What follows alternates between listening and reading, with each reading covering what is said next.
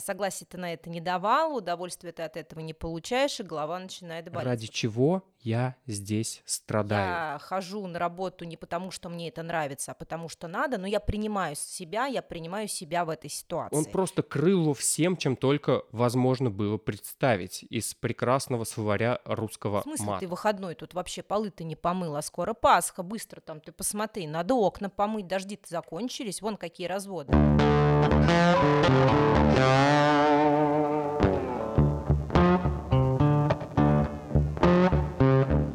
Всем привет, с вами подкаст «Такой, как все», и сегодня мы хотели бы поговорить с вами о таком необычном и невероятном, э, скажем так, качестве людей, как терпение. Буквально недавно у нас была самая неприятная, наверное, ситуация с соседями, которая длится ровно столько же, сколько и запрещенные слова на территории Российской Федерации. Меня зовут Николай, я, со мной сегодня вещает Анастасия. Анастасия, скажи привет. Привет. Вот, у всех у нас всегда есть неприятные соседи. Настя, расскажи про наших неприятных соседей сверху. Ну, чует мое сердце, что мы тоже для кого-то можем быть неприятными соседями, но все-таки речь сегодня не про нас, а про наших соседей. Наши соседи очень удивительные люди, которые любят слушать Моргенштерна, да и бог с ними, как говорится, да? Но когда Моргенштерн, Моргенштерн играет на протяжении всего дня с десяти утра до десяти вечера, ты задаешься вопросом, а насколько он велик? И насколько велико твое терпение, да, то есть оно же измеримо чем-то, и вот наше терпение измеримо, конечно же, качеством нашей жизни. Мы начали раздражаться, быть раздражительными, мы начали психовать, мы начали даже агрессировать на своего кота. Секрет, скажи привет.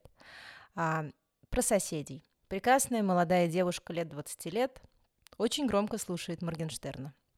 Когда мы решили до нее дойти и узнать, почему же она так слушает громко Моргенштерна, мы столкнулись с тем, что эта девушка пошла с нами в конфронтацию и сказала: «А может быть, вы скажете, когда мне его можно слушать? Ну, например, когда вы не работаете и когда вы не отдыхаете». Так вот, дорогие друзья, у меня вопрос. Когда вы не работаете и не отдыхаете, чем вы занимаетесь? Пишите в комментариях. Да, самое интересное, что не каждый вообще человек может сказать, ответить в ответ на какую-либо претензию, причем, когда я стучал в дверь, это длилось достаточно долго, даже наш кот-секрет э, словил легкую тревожность, потому что стук был слышен аж через несколько этажей, как оказалось, и длилось это на протяжении пяти минут, меня просто не пускали.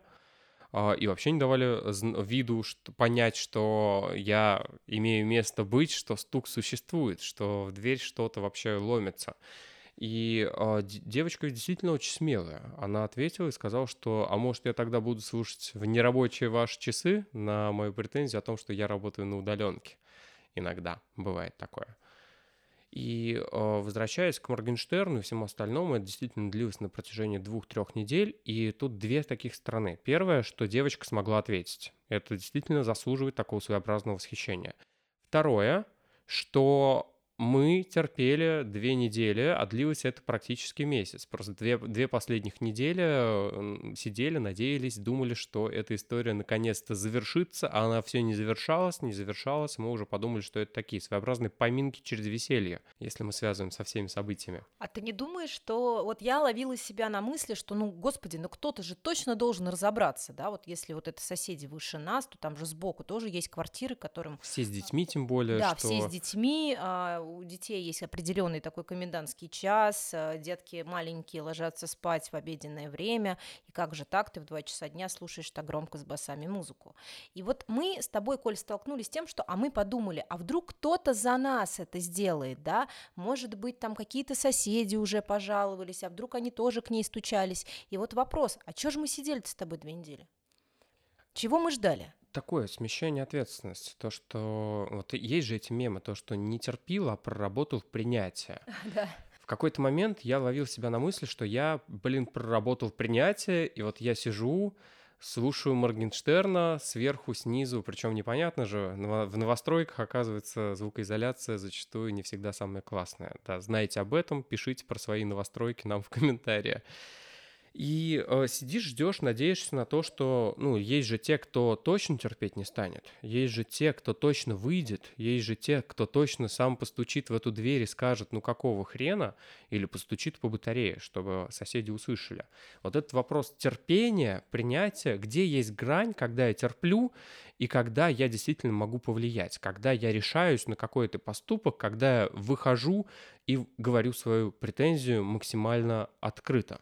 Это же действительно нужно различать, где я могу повлиять на какие-либо события, а где, к большому сожалению, нет. Где я безвластен. Ну, я говорю про себя и за себя, да, вот у меня вот это вот терпение, вот эта грань наступает, когда мое качество жизни меняется в худшую сторону, когда я понимаю, что так, Настя, ты не можешь засыпать, ты не можешь просыпаться, если ты просыпаешься, ты просыпаешься под Моргенштерна, если ты засыпаешь, ты засыпаешь тоже под него, вот, согласия ты на это не давал, удовольствия ты от этого не получаешь, и голова начинает болеть. Вот, наверное, если мы говорим как раз-таки про терпение, то вот это вот один из таких факторов, когда качество жизни меняется, и ты уже начинаешь стучать в колокол и говорить о том, то, что, эй, ребята, выключайте музыку, вы мне мешаете. Терпение вообще такое интересное слово. И если мы возьмем в такой более культурный контекст, почему вообще люди терпят? А нахрена я тут вообще сижу? Зачем я эту работу работаю? Или самое такое популярное, встречающееся на нашей хтонической Руси, это когда пока ничего нормально не сболит, пока жить могу, к врачу не пойду. Или вот эта вот с ментами история, что пока никого не убили, я не, при... не, не вызывайте, не приедем. Пока нет какой-то смерти, зачем вообще кому-либо обращаться? Терпение – это такая глобальная история, в том числе зачастую проработанная на уровне культуры, что люди не выходят, люди боятся, люди не обращаются за помощью. Тем более, что иногда даже признать, что мне нужна какая-либо помощь, человек боится. Вот возвращаясь в нашу предыдущую лекцию, Про, говоря про маскированную депрессию, что иногда само терпение возникает не потому, что я могу выдержать, а потому что мои страдания являются неприемлемыми, мои страдания неуместны. Иногда нам даже семья говорит, что терпи, потому что ты должен быть сильным. Терпение и труд все перетрут. Да, терпение и труд все. Конец. Ага. Пока ты говорил вот про маскированную депрессию и говорил, что такое терпение, я загуглила, и вот первая ссылка в Википедии, и нам говорят, терпение – это добродетель, спокойное перенесение боли, спокойное перенесение, я делаю на этом акцент, боли, беды, скорби, несчастья в собственной жизни. Сдержанное ожидание благоприятных результатов чего-либо в западном христианстве входит в число семи добродетелей. И вот делаю акцент как раз-таки вот на спокойное перенесение боли, беды, скорби и так далее. То есть получается, когда мы терпим, мы сами себя на что-то обрекаем. Ну, как раз-таки вот на боль, на страдания, на ухудшение качества жизни, на головную боль, на недостаток сна и так далее, и так далее. Да? И вот вопрос. Почему мы терпим? Вот если мы понимаем, да, что качество жизни наше ухудшается, когда голова не перестает болеть, и а, кот твой шугается, боится, там, я не знаю, каждого баса, то почему терпим? Вообще, в целом, опять же, возвращаясь в тот же самый культурный контекст, если через буддизм, то страдание, жизнь – это страдание, как говорят буддисты и, в принципе, многие восточные культуры. Как говорит христианство, жизнь для страданий дана. Страдание воздастся потом каким-то высшим благом. Быстрее бы, если так посмотреть. И во многом эту идею, в том числе подчеркну, подчеркнутую в каких-то религиозных парадигмах, зачастую хорошо используют политтехнологи э, в целом, э, в плане какого-либо... Э, бо, в плане национальной идеи зачастую, что мы будем страдать, мы попадем в рай, а не в ад. Вот это вот всем известное, да, с нами снова секрет и его прекрасный шуршащий пакет где-то за кадрами нашего подкаста. И в целом, если мы говорим про смысл страдания, зачастую люди в депрессии говорят, я очень благодарен тому, что оно со мной действительно произошло. Благодаря депрессии я понял, что, э, я, что такое жизнь, что для меня важно, что э, вообще э, является для меня значимым.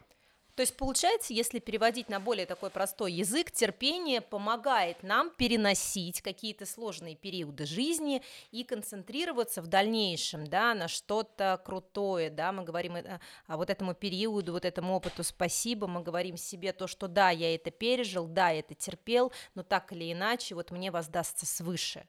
И я понял, да, я не обрекал себя на терпение, а наоборот, я его прожил. Это же об этом. Что только в страдания рождаются какие-то... Что рождается страдания? Главный вопрос. Какие-то новые инсайты? Только в страдании появляется какой-то смысл. А иногда э, страдание без смысла становится все более невыносимым. То есть то, о чем говорил Франкл, когда находился в концлагерях. Это Франкл, такая минутка э, психообразования. Виктор Франкл — это такой вот интересный психотерапевт, психолог, основатель э, логотерапии, одного из э, направлений экзистенциальной терапии. Так получилось, что он прошел концлагеря, концентрационные лагеря. Надо же, даже с первого раза выговорил. И э, находясь там, помимо того, что это, в принципе, большой стресс для человека, стресс для любого живого организма, он вдруг понял, что он может продолжать свою деятельность. И не просто продолжать, это целое поле для исследования. И более того, он смог, по идее, очень многих людей, которые в тот момент находились там, которые теряли смысл существования, причем высокий процент смертности ставился не на расстрелы, не на казни, а даже на суицидальные попытки, в том числе, которые завершились успешно. Работая с людьми, по-моему, он в своей книге «Воля к смыслу», ну или в какой-то из других своих книг описывал случай какого-то геолога, который пр- продолжил изучать породы в Освенциме, просто продолжая существовать там. Он просто продолжил свой род деятельности благодаря Франклу. Он, грубо говоря, обрел какой-то смысл в этом страдании. Когда есть зачем страдать, когда страдание оправдано, только тогда действительно и страдание становится не таким страшным. Да, также Франкл уточнял то, что человек может найти смысл жизни в переживании как раз-таки вот этого добра, красоты, истины. И а, пере- человек находит смысл не вопреки концу света, а из-за него. И даже если мы переживаем самый сложный период в нашей жизни, мы находим в этом какой-то смысл. И смысл обретается как раз-таки не вопреки, а из- из-за чего-то. Вот говоря про смыслы, на самом деле, если мы так немножечко отойдем от Франкла, потому что он там на целых три модальности разделял, ради чего можно страдать, ради чего жить. И, э... То есть можно, разрешение дают, можно пострадать немножко. Я хочу вернуться к бытовому уровню, к Васе Пупкину, нашему любимому. Ага. Что у меня был опыт работы в Сбере. Это не самый мой приятный опыт работы, простите, Сбербанк. Но, тем не менее, это один из самых интересных опытов работы. Я там повидал достаточно большое количество людей, которые проживали как раз-таки вот эти невероятные страдания, работая в колл-центре, сталкиваясь с большим количеством агрессии, стресса, буквально не выходя с рабочего места. И учитывая, что есть очень чувствительные, эмоциональные люди, на которых хотя бы чуть-чуть прикрикнешь, и все, начинается вот это дрожание голоса, пересыхает во рту, становится субъективно плохо, и человек действительно испытывает стресс, эмоциональную боль, просто даже не поднимаясь с места. Я наблюдал там очень классную картину, что один из работников Сбербанка, который изначально пришел туда, как оказалось, на время, его очень классно мотивировала одна простая картинка на своем рабочем месте, на своей звукоизоляционной кабинке. Он повесил машину. Машину, ради которой он пришел работать в Сбербанк, в другую экономическую машину, скажем так. И э, мы наблюдали одной такой большой компании из его коллег, которые просто столпились во время своего перерыва и слушали его звонок, буквально вот в лайв-формате, в живом формате, когда на него клиент орал таким благим матом, который он просто крыл его всем, чем только возможно было представить из прекрасного словаря русского мата. И он абсолютно спокойным языком, смотря на вот эту картинку с машиной, говорил прекрасную фразу: «Я понимаю ваше беспокойство, тем не менее, несмотря на ваши эмоциональные реакции, я предлагаю перейти к решению нашей проблемы. Давайте рассмотрим варианты». Максимально спокойно, максимально удовлетворенно, он ни одной эмоции на своем лице не выдал, просто видя перед собой, ради чего я здесь страдаю, понимая, что это, это страдание имеет какую-то цель. Когда у страдания есть какая-либо причина, цель, оправда, оправданность, скажем так, тогда и страдание уже выглядит не таким страшным. Тогда и эмоции воспринимаются проще, и даже меняется отношение к самой ситуации, насколько бы она была невыносима. На мой взгляд, это очень выгодный кейс для нас с тобой, потому что мы на примере этого кейса можем разделить понятие терпения и принятия. Да? Терпение, когда я терплю то, что мне не нравится, но по каким-то причинам я это терплю, оправдываю там, себя в какой-то мере. А принятие все-таки я, когда принимаю так, вот вещи такими, какие они есть. Да, я понимаю, что я нахожусь на нелюбимой работе, да, я принимаю то, то что вот я сейчас нахожусь в таком невыгодном финансовом положении, я хожу на работу не потому, что мне это нравится, а потому что надо, но я принимаю себя, я принимаю себя в этой ситуации. Терпеть, когда я ненавижу себя за то, что я это делаю. Это же об этом. Даже не про ненавижу, когда я теряю контроль. Это так же, как вот возвращаюсь в нашу недавнюю лекцию о депрессии. Если ребенок, по большей части, учится мыслить категориями лет так до двенадцати, суммарно, такой вот комплексный опыт, который потом в некотором смысле детерминирует его внешнее поведение, его внешние реакции. И, соответственно, если вдруг ребенок проживает какую-то максимально травматическую событию в раннем оп- оп- опыте, скажем так, в раннем возрасте, то он сталкивается с первой и самой, наверное, неприятной э, истиной нашего существования, что мир несправедлив, что он вообще ни хрена здесь не контролирует. И вот эта вот потеря контроля, самый ключевой, наверное, момент, самый ключевой элемент, вокруг чего и крутится огромное количество страданий, что человек теряет контроль. И, или у него появляется вот эта самая иллюзия, что я вообще ни на что не могу повлиять. И он бросает попытки, внешнее поведение и социальная среда, которая зачастую подкрепляет эту беспомощность, автоматически влияет на внутреннее, даже на э, способность к нейрогенезу, к формированию новых нейронных связей, потому что нет нового обучения, нет э, внутри, какого-то нового поведения, нового опыта, и э, нейроны даже не хотят строиться, скажем так. Нарушается процесс, нейропластичность становится чуть более замедленной. И чем взрослее человек, тем более жестко мы проживаем зачастую травмы. Это так же, как и с физическими травмами. Дети, действительно, они как резиновые. Разбил коленку, она завтра уже зажила. Ну, может быть, со шрамом, но зато уже жив. Разбил и забыл, да. И, и сел обратно на велосипед и пытался как-то карабкаться на эту горку. Но опять-таки твои слова все-таки не опровергают мою фразу о том, что когда человек терпит свою работу и ходит на нелюбимую работу и ненавидит себя, потому что все-таки терпение – это такой оценочный фундамент, это оценочная характеристика. Когда мы принимаем, мы принимаем все, что есть у нас, да, вот несмотря на минусы, плюсы, мы не разделяем, у нас нет категориальности какой-то. Вот все, окей, да, я понимаю. понимаю, что я нахожусь вот на этой работе, потому что у меня такое положение. Все, смирился, принял.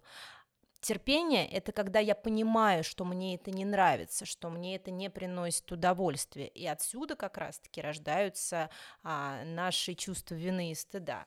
Наша вот эта вот позиция оценочная, то, что моя жизнь ненавистна никому, ненавистна мне, и, наверное, я плохой человек, что не мог справиться. Это же тоже об этом. Когда я не иду жаловаться там на соседей напрямую, да, не потому что там по каким-то причинам я не могу, а потому что я, наверное, не справлюсь, я, наверное, плохой или плохая я. Может быть, кто-то лучше, сильнее меня, вот у меня там сосед, он такой сильный и большой, а я вот что маленькая девочка сделаю. Это как раз-таки про то, то, что я даю оценку себе и своим действиям, и об этом и есть терпение. И самооценка, если мы говорим самооценка, самооценка, такой вот вывод из нескольких слов, небольшой э, каламбур. Когда человек попадает в вот эту ситуацию выученной беспомощности, которую, кстати, очень классно продемонстрировал Мартин Селигман в шестьдесят пятом году своим экспериментом, когда он бил собачек током, такой садист.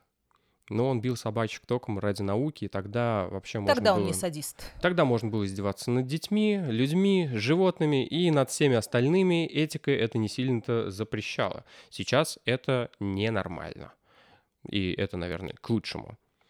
Собственно, да.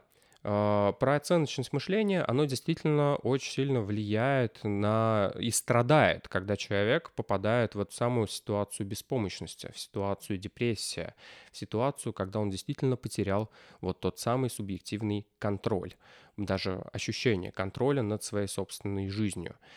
Появляется самокритика, стыд, вина. Мы ругаем себя за то, что мы иногда не можем с чем-то справиться. Или не способны что-то изменить. Больше того, если еще все вокруг пытаются каким-то, каким-либо образом, случайным образом, подтверждают мою собственную беспомощность, подтверждают мои собственные мысли о том, насколько я же ущербное чмо, что не могу даже с кровати встать, если мы говорим про депрессию, то тогда действительно мы из этого положения даже выбраться не можем, потому что даже внешний социальный контекст мне вторит и подтверждает всю мою самокритику, все, все слова моего внутреннего мудака.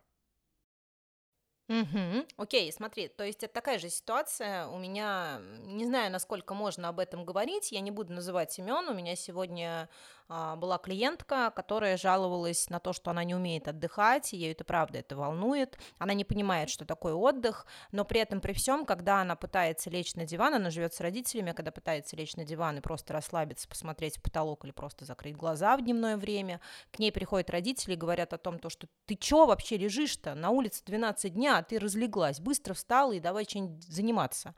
И даже если у этой прекрасной девушки выходной, ее родители как бы пинают и говорят о том, что ты что лежишь?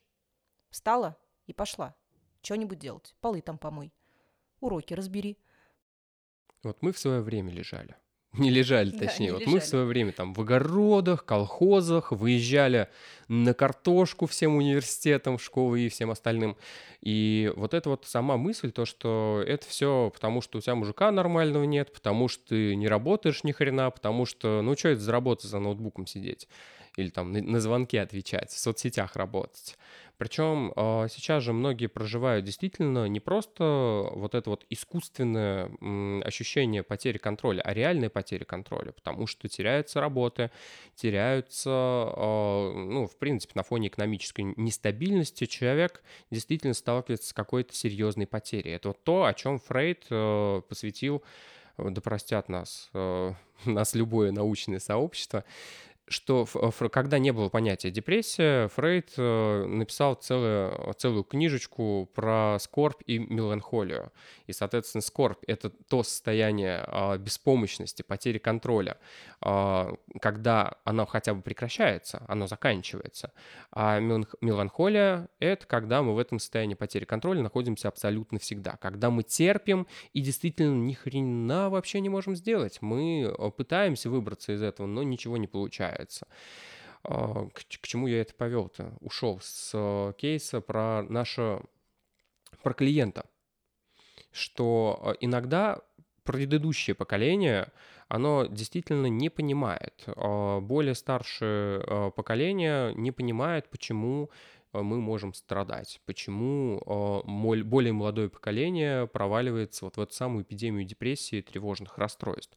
Просто потому, что в некотором смысле их от депрессии лечил труд в прямом смысле слова, потому что вот эти вот поездки на картошку, поездки на, на целину. целину, они автоматически, это же, э, во-первых, нет соцсетей, э, и мы ограничены от новостей, мы ограничены вообще от мира. Во-вторых, это общение, постоянное общение. Мы коммуницируем с другими людьми, мы общаемся, мы там пьем водку, мы занимаемся сексом, ну, все, все, что могли тогда делать. В Советском Союзе был секс, я в этом искренне убежден, покуда мы здесь сейчас живые и записываем подкаст, родившийся примерно вот в около то время. И, соответственно, люди, которые находились на целине, они действительно были в самой, что ни на есть, настоящей профилактике депрессии. Это новый опыт, это общение с другими людьми, это физическая нагрузка, свежий воздух, ну и в целом полная определенность будущего, потому что ты знаешь, что потом ты вернешься, будешь работать также на своей позиции в университете, учиться и так далее. Да сама фраза «тебе что, заняться нечем, что ли?» Вот, да, она говорит все-таки о том, что молодое поколение все равно, об... ну, эту фразу не говорит вслух, а вот более консервативное поколение, я больше чем уверена, что моя мама или там моя бабушка, дедушка, папа хоть раз в жизни, но мне говорили эту фразу, будучи я там в подростковом возрасте или будучи, как сейчас, взрослой дамой, эту фразу говорят. В смысле ты выходной, тут вообще полы-то не помыла, скоро Пасха, быстро там ты посмотри, надо окна помыть, дожди-то закончились, вон какие разводы. И а, объяснить то, что у меня выходной, и я работала там пять-шесть дней подряд, чтобы там ради этого всего отдохнуть хотя бы в воскресенье, да, или в понедельник. Вот они этого не понимают, они говорят, ты чё? И, конечно, формируется чувство стыда, вины, что, может быть, да, я плохая дочь, а может быть, там, я плохая хозяйка, как мне не стыдно, ну и при этом, конечно же, чувство стыда, они же тебе, например, и говорят, ты что, не стыдно, что ли? Ты посмотри, какая ты хозяйка, да? А, Коль, я хочу нас остановить, потому что нас куда-то унесло с тобой, да? А, мы начали все-таки за здравие, и я хочу закончить здравием, как говорится. У меня в начале подкаста родился, в начале записи, родился такой тезис, такой общепринятый тезис: терпеливый человек, слабый человек. Это вопрос? Это вопрос. Терпеливый человек, местами даже более сильный человек. И здесь важно понимать, что сам контекст влияет на восприятие терпения. Ты терпила или проработал принятие? Вот это примерно та же самая фраза. И если мы смотрим на контекст, например, рабочего человека, который третью смену подряд отрабатывает для того, чтобы кормить свою собственную семью, то, наверное, это действительно очень сильный человек. А если мы наблюдаем, например, человека, который терпит и боится дойти до соседей, постучать в дверь и сказать: «Убавьте, пожалуйста, музыку», потому что вот та цитата, которую сказал я, «я уже скоро сдохну». Я, я ничего против Моргенштерна не имею, но сдохнуть уже хочу. Убавьте, желательно, пожалуйста, в тишине, пожалуйста. Да. И вот если бы э, я не решился на вот этот э, смелый шаг пойти к соседям и просто сказать о том, что, ребят, сдохнуть хочу, давайте убавим музыку немножечко. Просто давайте договоримся, как сказала сама соседка, и мы же действительно с ней договорились. Вот если бы я остался и терпел, то, скорее всего, я был бы вот тем самым терпилой. Это не про силу, это про избегание. Когда мы избегаем своего собственного страдания в попытках избежать самой боли, мы порой иногда избегаем своей собственной жизни. И тем самым мы действительно становимся, ну, вот этот вот неприятный термин терпилой. Угу. То есть смотри, мы с тобой, я правильно понимаю, не делим а, терпение на плохое, а принятие на хорошее. Мы говорим о том, то, что а, даже если ты терпила, это не значит, что ты слабый и плохой. Это значит, еще не пришло твое время. Это как раз-таки о том, что у терпения бывает же конец. Рано или поздно ты взрываешься. Не приходит мне на ум, у меня как-то вертелась-вертелась такая поговорка про терпение, но когда вот терпение исчезает, испаряется, ничего не приходит на ум из чего-нибудь такого старорусского. Афоризмы, поговорки, да, и все остальное. Пока что там без труда не, вытер... не вытянешь рыбку из труда. Из, из пруда, да, ага. Вечно я путаю буквы. Наверное, такая... дислексия, проявляющаяся периодически на фоне усталости. Я, опять же, хочу отметить важность именно контекста, почему я терплю, зачем я это делаю, возвращаясь к Франклу, то, что если есть зачем, то и не важно как, где, почему, важно только то, как, что мы хотим получить в результате. Соответственно, обращаясь к контексту, Роберт Сапольский многие свои книжки начинает с своей фантазии. И он тем самым отсылает контекст. Его фантазия про то, как он врывается в немецкий бункер, убивает всех охранников вокруг, выбивает дверь. Естественно, там стоит Адольф Гитлер, держащий пистолет, который он умело вышибает из его рук, и потом, как истинный нейробиолог, убивает его всеми возможными неприятными способами. Это такая вот своеобразная фантазия нейробиолога. И если мы разбираем как раз-таки важность контекста, убивая диктатора и убивая, например, какую-нибудь частичку себя, просто потому что я боюсь боли, это два разных контекста, и они по-разному воспринимают. Стреляя в вымышленного человека в игрушке, мы убиваем вымышленного человека в игрушке, и мы получаем из-за этого до, э, такой небольшой заряд дофамина и энергии. Это даже прикольно. Стреляя в тир, тоже классно. Но когда ты совершаешь насилие в отношении другого человека, это уже не очень классно. И вот то, о чем пишет зачастую Сапольский, как определить добро и зло, как определить терпение и устойчивость, во многом здесь влияет именно сам контекст, социальный контекст, который зачастую мы сами не можем воспринять. И воспринимаем себя не как сильного человека, а как слабого, как слабого терпилу. Вот. Если завершать свою мысль, контекст — основа всего. Понимая контекстные отношения, подтекст, воспринимая не только текст, мы становимся более гибкими. Я все. Я убита была смертью диктатора, поэтому я все. Угу. Ну, тогда давай с тобой на этом и завершать. Хорошо, когда в конце побеждает добро, когда терпение чем-либо оправдано, и в любом случае, понимая контекст, становясь более гибким, выходя на улицу и понимая, что на улице классной погодой становится весна, можно даже, несмотря на физическую боль, получать удовольствие от этого. Если у вас есть признаки депрессии, не бойтесь обращаться к специалистам. С вами был подкаст «Такой, как все». Меня зовут Николай. Со мной сегодня была Анастасия. И пишите свои комментарии, лайки, пожелания. Приходите к нам на лекции, консультации, группы. Будем рады любой обратной связи. Но еще не отказывайте себе в том, что иногда, правда, можно послушать на всю громкость Моргенштерна или любую другую вашу музыку, несмотря ни на что, несмотря на этих соседей, несмотря на этих родителей, которые говорят тебе о том, что ну ты что вообще, ничего не делаешь, ты быстро займись полезным. Так вот, можно полезным заниматься под громкую или даже тихую музыку, убираться дома под подкасты или наслаждаться жизнью, слушая любимого исполнителя. Так сказать, не терпеть и слушать на всю громкость, вне зависимости от окружающей критики.